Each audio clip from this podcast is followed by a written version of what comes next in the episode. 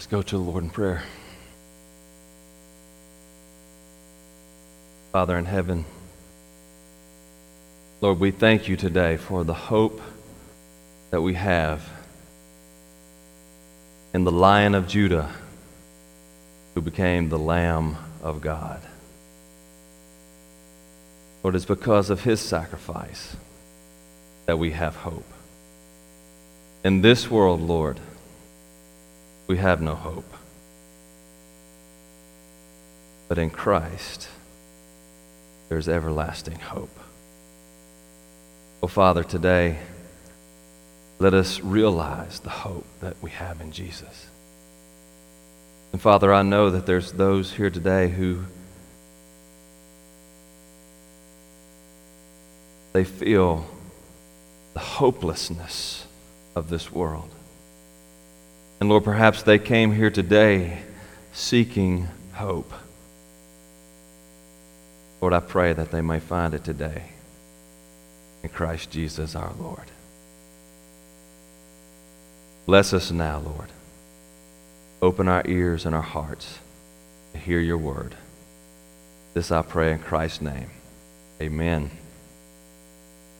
If you have your Bibles with you this morning, turn with me to Mark, Mark chapter 15. Uh, we'll be looking at 1542 through chapter 16, 8 this morning as we look at our resurrection hope and the hope that we have in Christ Jesus our Lord. We have been going through the Gospel of Mark as we've looked at uh, the last, well, last Sunday and, and through Friday and this morning, looking at the Gospel account there in Mark. So if you found your place there in Mark, stand with me, if you will, in reverence to the reading of God's holy word.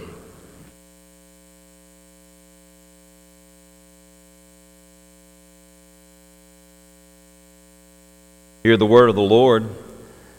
And when evening had come, since it was the day of preparation, that is, the day before the Sabbath, Joseph of Arimathea, a respected member of the council, who was also himself looking for the kingdom of God, took courage and went to Pilate and asked for the body of Jesus. Pilate was surprised to hear that he should have already died, and the, summoning the centurion, he asked him whether he had, was already dead. And when he had learned from the centurion that he was dead, he granted the corpse to Joseph. And Joseph bought a linen shroud and taking him down, wrapped him in the linen shroud, and laid him in a tomb that had been cut out of the rock. And he rolled a stone against the entrance of the tomb.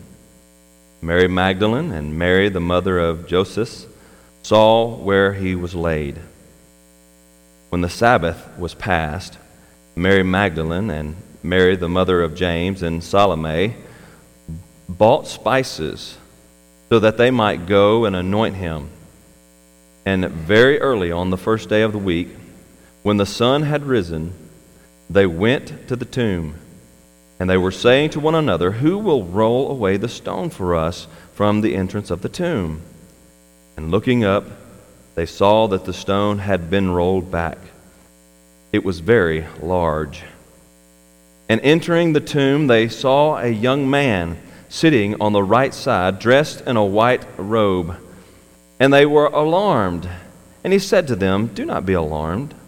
You seek Jesus of Nazareth, who was crucified. He has risen. He is not here.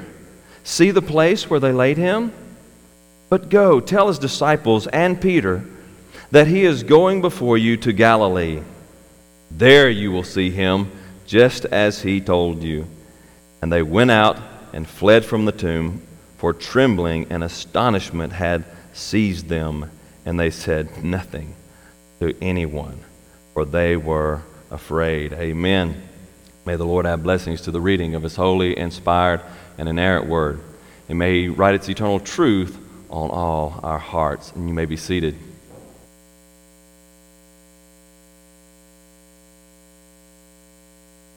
Well, as we consider the, the Gospel of Mark, Mark writes, he was one of the, it's believed he was the first gospel writer to write. Uh, his gospel is shorter than the other three gospels. But uh, Mark writes, portraying Jesus as the Lion of Judah. Uh, you see this characterized by his use of this word, and, and if you read the Gospel of Mark, you'll see it repeated over and over and over again immediately. Immediately. He always talks about how immediately Jesus went over here, and then immediately he went over there, and immediately he went and done this, and immediately he did that. Uh, and you get this picture of the Lion of Judah who is quickly moving from point to point to do the Father's will. And so we see this Lion of Judah who is thought will reign on David's throne for all of eternity. But then, if you were here Friday night, uh, if you were not, uh, uh, well, here's what you missed. On Friday, when Jesus went to the cross, when he was beaten and nailed to that old cross, and as he breathed his last breath, the disciples were left completely without hope. I mean, this is the lion of the tribe of Judah.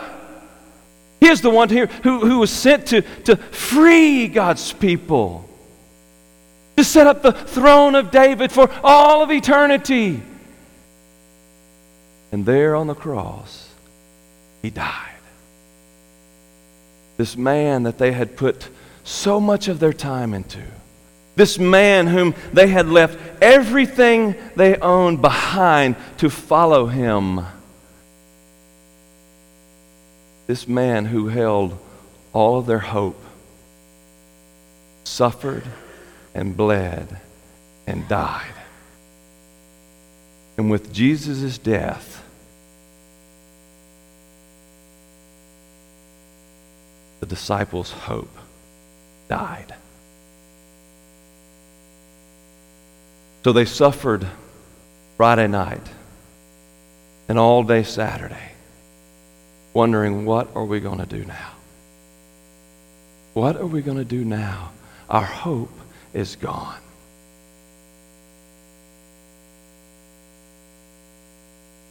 But let me tell you, friend, and here's what they found out. When all hope seems to be lost, look to the resurrection and find hope in Jesus Christ. Let me say that again. When all hope seems to be lost, look to the resurrection and find hope in Jesus Christ. You see, their hopelessness didn't last long.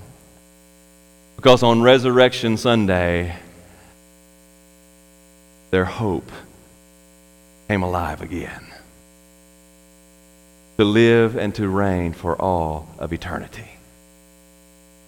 Now, today I want us to, to consider the resurrection of Jesus, the death, burial, and resurrection. And as we do that, I want to first look at a few facts about the resurrection, about the death, burial, and resurrection that we need to, to note.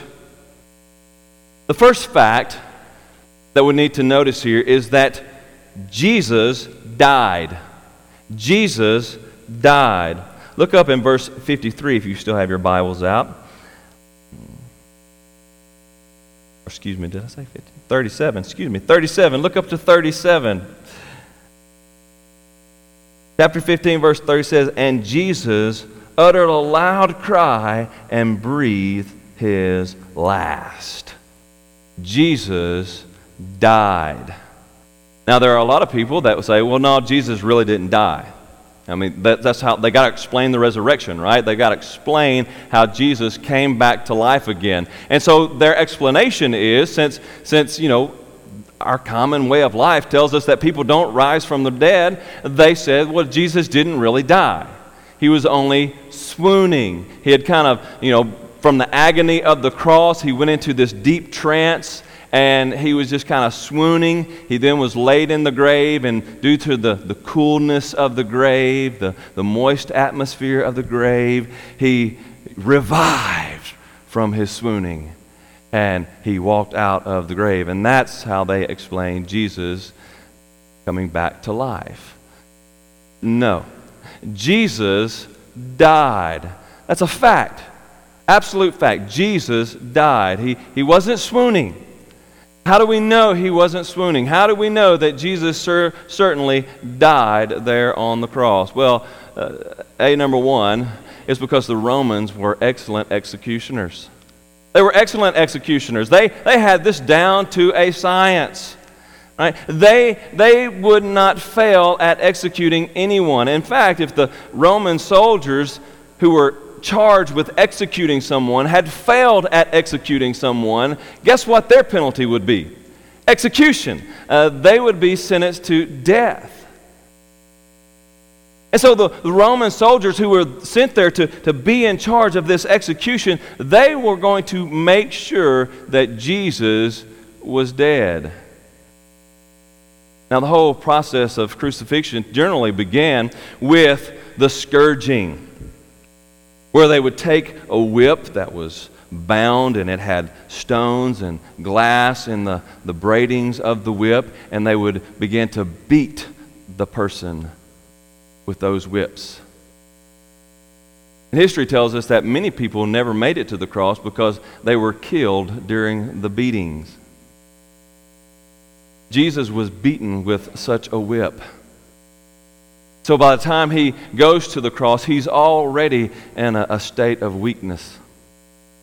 And so other gospel tells us that, that they had to get another man along the road as Jesus was trying to carry his cross to, uh, to Calvary. They had to get Simon, a, another guy there, just a passerby, to come by and, and take up his cross and carry it the rest of the way because Jesus was so weak that he could not carry it.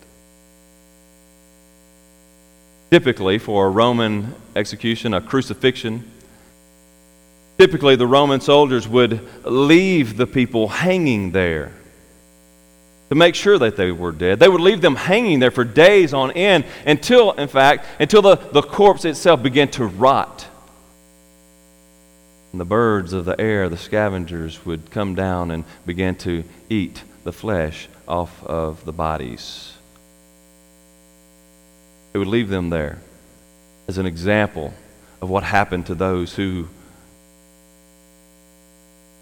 were persecuted for crimes worthy of such death. Now, the Jewish tradition, however, uh, spoke into this. Uh, the Jews, they revered the body, e- even of a criminal. And, and so they would not allow bodies to be hung for overnight. And sometimes, because, you know, the Romans, uh, they wanted to kind of keep things peaceful there in, in Jerusalem. And so they conceded many times to allow them to, to take the bodies down before evening. But they were going to make sure that the people were indeed dead. That's why we see in other gospel accounts they tell us that the soldiers went and they broke the legs of the two criminals who were with Jesus. You see, that was a way to quicken death. See, what happens in the crucifixion is that the, the men are hung there nails driven into their wrists, like this, and then nails driven into their ankles so that they're spread out like this. And what happens, the people, they typically, what they end up dying of is suffocation. While they're hanging there, you see, the, the weight of the body pulling on their, their arms and, and pulling it all together, that they begin to, to get to a point where they can't breathe in. They can't get a full breath. Their lungs begin to fill with fluid. And you see, they have to, to pull up on their body, suffering the agony of the, the nails ripping against their wrist and ripping against their ankles. They, they push their bodies up to get a breath, and then they let themselves back down. What ultimately happens is they get so tired that their arms can't lift them up and their legs can't lift them up to get that final breath, and they suffocate and die. And so, as it is becoming evening, late in the afternoon, the evening is coming. And this is a special evening because it's right in the mid- middle of Passover. And it's coming into the Sabbath. The Jewish leaders, they petition Roman, uh, Rome, soldiers and, and Pilate, they petition them to, to not let the bodies be left overnight. And so the soldiers, they know what to do. They go to one thief and they take a, a, a large club and they shatter his lower legs. They walk over to the other thief and take that same club and they shatter his lower legs. They're too tired to pull up on their arms, and now they can't push up with their feet, and so they hang there and they suffocate and they die. But when they get to Jesus, they look up at Jesus, and he had already breathed his last. He was already dead. These soldiers who had seen men die time after time after time look and saw the lifelessness of Jesus, and they said, He's already dead. But just to make sure, because they were not going to fail at their job, they took a nice long spear and they jabbed it into Jesus' side piercing his lungs, right into his heart. The scripture tells us that when they pulled the spear out, that water poured out. Jesus was dead. Regardless of what critics might say, Jesus died on Calvary's cross. Second fact that we need to notice here is that Jesus was indeed buried. He was buried. Here in our, our passage, it tells us that Joseph of Arimathea, a respected member of the council, that is, he was a, a, a he was a high ranking official in, in Jerusalem. In fact, he was a member of the Sanhedrin Council, the council that had originally condemned Jesus you can see that it wasn't a unanimous vote. Joseph didn't concede to that. Joseph was searching for the kingdom. He was a disciple of Christ, maybe though he hid the fact. He was a respected man in Israel.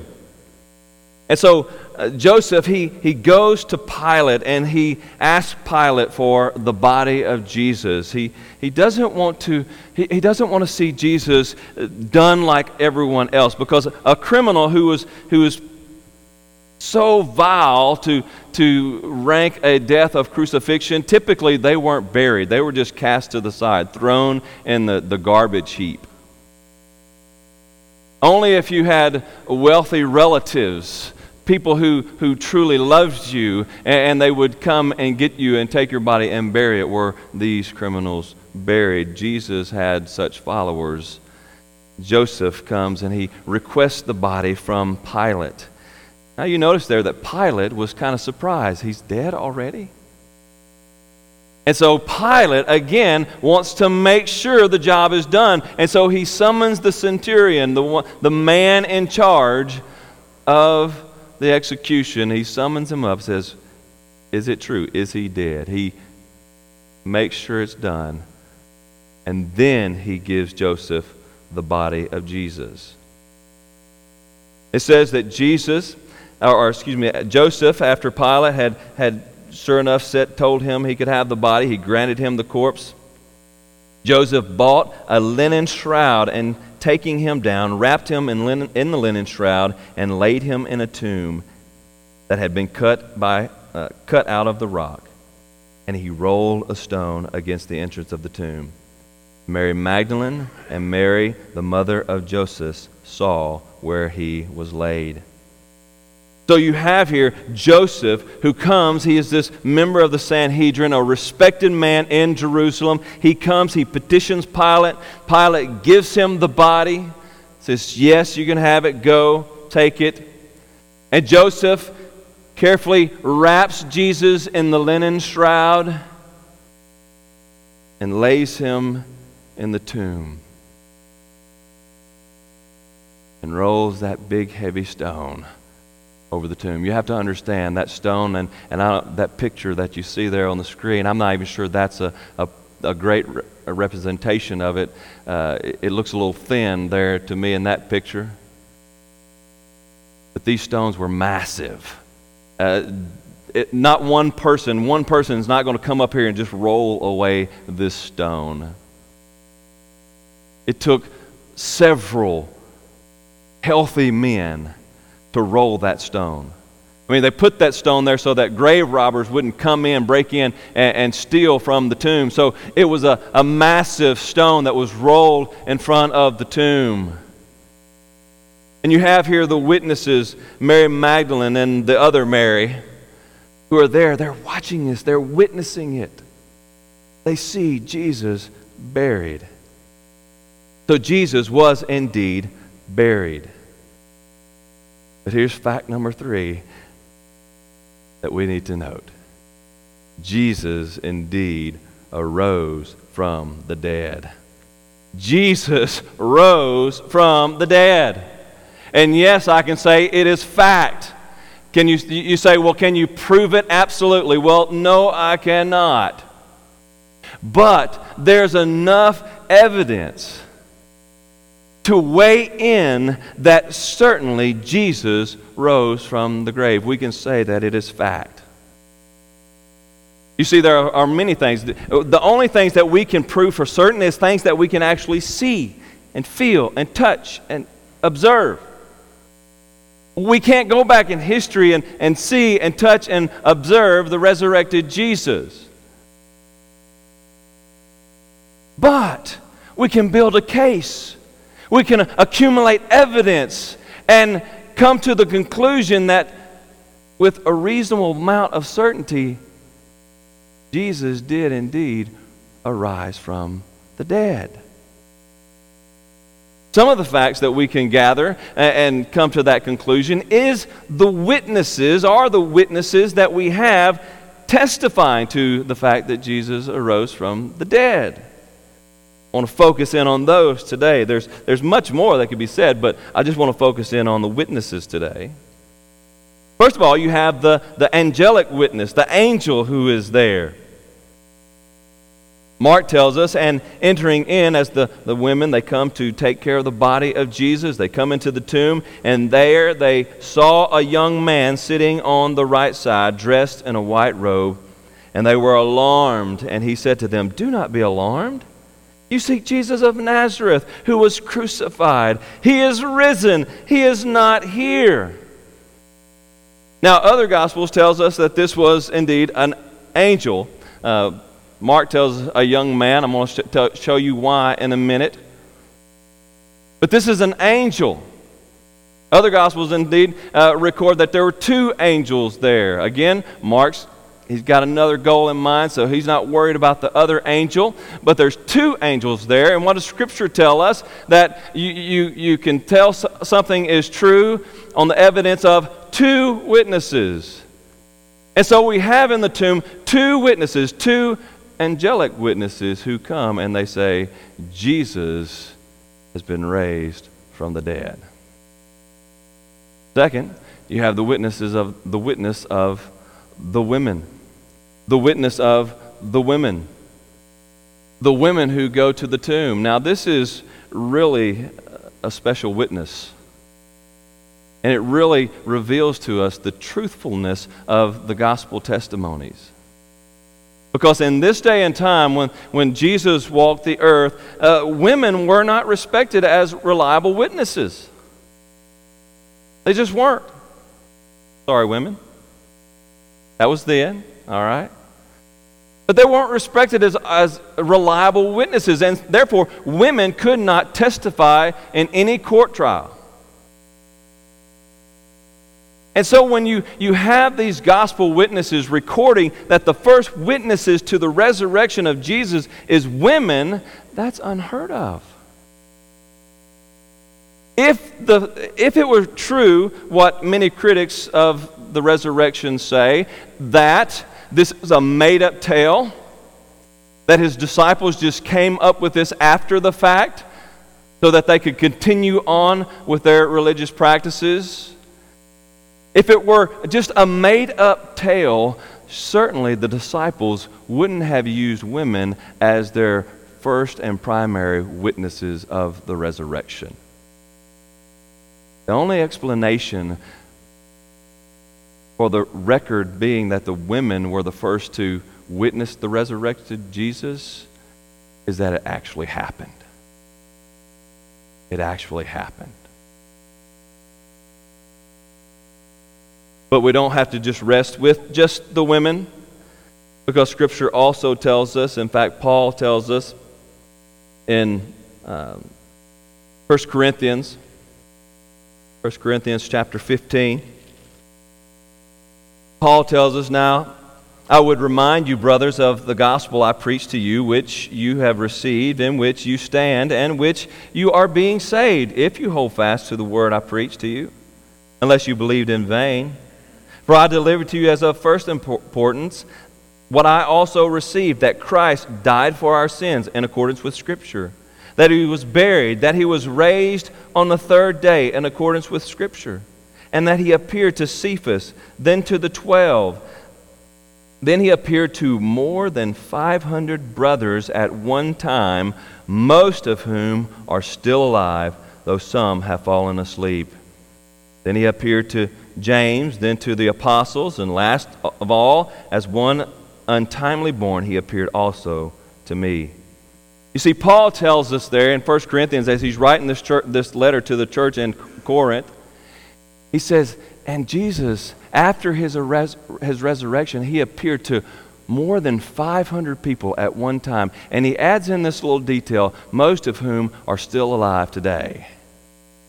In other words, what Paul is saying, if you don't believe me, go ask some of the witnesses because they're still walking around back in Jerusalem. Back, uh, they're walking around. They're, they're going out through all of, of, Roman, of the Roman territory. They're testifying to this. You can find witnesses who were there and actually saw Jesus. More than 500 people at one time saw the resurrected Lord. That with just the witnesses, we can come to a reasonable certainty that Jesus indeed arose from the dead. Now we have to ask this question why? Why all of this? Why? Why did Jesus go to the cross? Why did he suffer? Why did he die? And why was he resurrected from the grave. You see, the disciples, they didn't understand that. When Jesus died on Calvary's cross, they didn't understand. They lost hope because they didn't understand. But they came to understand when Jesus was raised again. He explained it a little more clearly. Why did Jesus die on the cross? Why was he raised from the dead? Because Jesus satisfies justice's demand. Jesus satisfies justice's demands. See, we have a, a little paradox in Scripture. A paradox is a statement that, that seems to be contrary. Two, two statements that seem to be contrary to one another so that they, they can't both be true. There's this, this paradox, and it goes back to Exodus chapter 34, verse 6 and 7, and it's also repeated in, in the book of Deuteronomy, or excuse me, Numbers. But in Exodus chapter 34, verse 6 through 7, the Lord, Yahweh, he passed before him, Moses, and proclaimed, Yahweh, Yahweh, a God merciful and gracious, slow to anger, abounding in steadfast love and faithfulness, keeping steadfast love for a thousand, forgiving iniquity and transgression and sin. But here's the paradox but who will by no means clear the guilty, visiting the iniquity of the father on the children and the children's children to the third and fourth generation. You see the paradox. God says, I am a God who forgives iniquity and transgression, and sin, but at the same time, I by no means will clear the guilty. You see, we have that paradox. How can God be a God who forgives, yet He is a God who will by no means acquit? It seems contradictory. But we find how the, the paradox is solved in Jesus Christ. You see, because in Jesus Christ, we find the forgiveness of God. And we find the justice of God satisfied. We see this in the book of Mark from uh, a few different images here. First of all, I want you to, again, if you have your Bibles open, if not, that's fine. I'm going to read it. If you have your Bibles open, flip over to, to Mark chapter 14. Mark chapter 14 and verse 51. This is when the guards come to get Jesus. This is very interesting. I, I actually just found this and, and uh, noticed this as I was studying for this message. It's just awesome. You see, Mark is, is writing for a purpose. He, he wants to, to tell us something. And sometimes these, these ancient writers, they would use certain literary devices to reveal these great theological truths. In chapter 14, verse 51, we see this account of a young man who was there following Jesus, and what happens? And a young man following, followed him, followed Jesus, with nothing but a linen cloth about his body. And they seized him, but he left the linen cloth and ran away naked. Why did Mark put that there? That's always bugged me. Why is that there? Yes, it could be that Mark is kind of including himself into the gospel, and this is where his little part takes place. But there's a deeper meaning here. Notice that this young man had nothing but a linen cloth on. He had nothing but a linen cloth on, but then he left the linen cloth to get away from Jesus. And then notice how Jesus was buried. And Joseph, uh, chapter 15, verse 46, and Joseph bought a linen shroud, a linen cloth, and taking him down, wrapped him in the linen cloth and laid him in the tomb. See, Mark's telling us something. Here's the final of the disciples who's following after Jesus even after he is arrested. And he's wearing a linen cloth.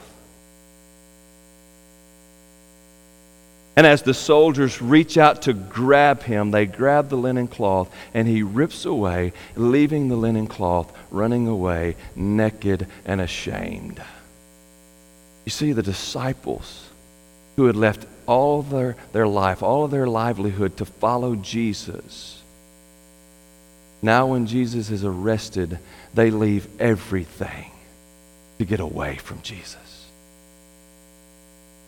But then Jesus takes the linen cloth, he takes their guilt and their shame, and he's clothed with it, and he is laid in the tomb. You see, dear friend, one truth that Mark is communicating to us subtly here is that Christ died for our sins. Christ died for our sins. This is that glorious transfer that takes place. Jesus takes upon himself our filthy rags. He takes upon himself our sin, our shame, and our guilt. And he goes to Calvary's cross. And he bears the penalty of our sin and our shame and our guilt. We deserve to be there. He doesn't deserve it. We deserve it. But he takes it. And he receives upon himself the full wrath of God for our sin. Jesus died for our sins. Then notice what else happens. Notice the young man down in chapter 16, verse 5. As the ladies they entered the tomb, they saw a young man. He uses that same word again, that young man. He doesn't identify it as an angel because he, he wants to communicate a message. This young man sitting on the right side, dressed in a white robe. Guess where else we see that white robe? That word for white there in Mark's gospel. It's way back in Mark chapter 9. Or excuse me, no, not Mark chapter. Yeah, Mark chapter 9, verse 2 and 3. And after six days, Jesus took with him Peter and James and John and led them up a high mountain by themselves, and he was transfigured before them. And his clothes became radiant, intensely white, as no one on earth could bleach them. You see that? It's the same word. It's the same exact word. That, that word for, for white, uh, leukos, is the word. And, and, it means bright, shining, glimmering. That's, that's, that's what he's saying. His clothes were shimmering bright, like nothing else. And so, what do we see? We see the young man leaving his filthy rags and Jesus putting on the man's filthy rags, the young man's filthy rags. And then at the end, we see the young man. A young man dressed in the white clothes of Jesus. Not only did Jesus die on the cross for our sins, but in the resurrection, Christ was raised for our justification. He was raised to, to show us right before God. You see, we have to be right. We have to be pure if we are to stand before God. And Jesus clothes us in His purity, He clothes us in His righteousness so that we might be forgiven. God cannot forgive iniquity, He cannot acquit the guilt. But He can forgive us because His Son, Jesus Christ, who was guiltless, freely offered Himself up on Calvary's cross, taking our sin and our shame. dying in our place and being raised again, wrapping us in his righteousness. The disciples went to sleep Friday night, hopeless. They woke up Sunday morning with the hope of everlasting life in Jesus Christ. Because Jesus had paid the penalty and provided forgiveness. Dear friend, perhaps you're here today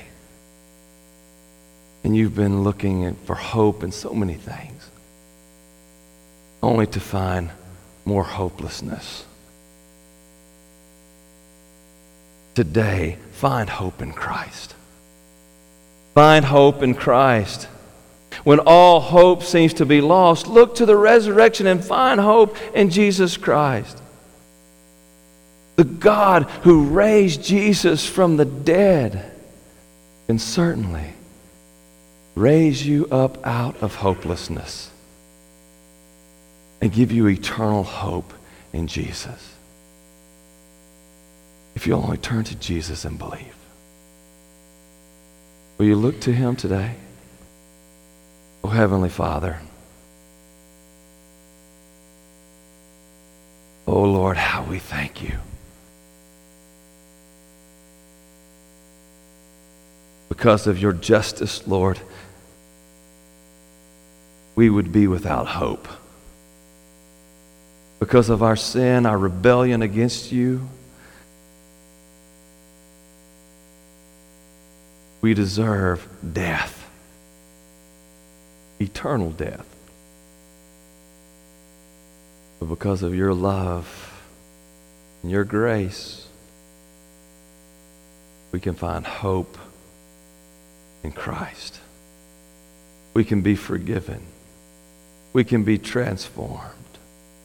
Our lives renewed because of what Christ did for us. Oh Lord, let us see the hope that we have in Jesus today. This I pray in Christ's name. Amen.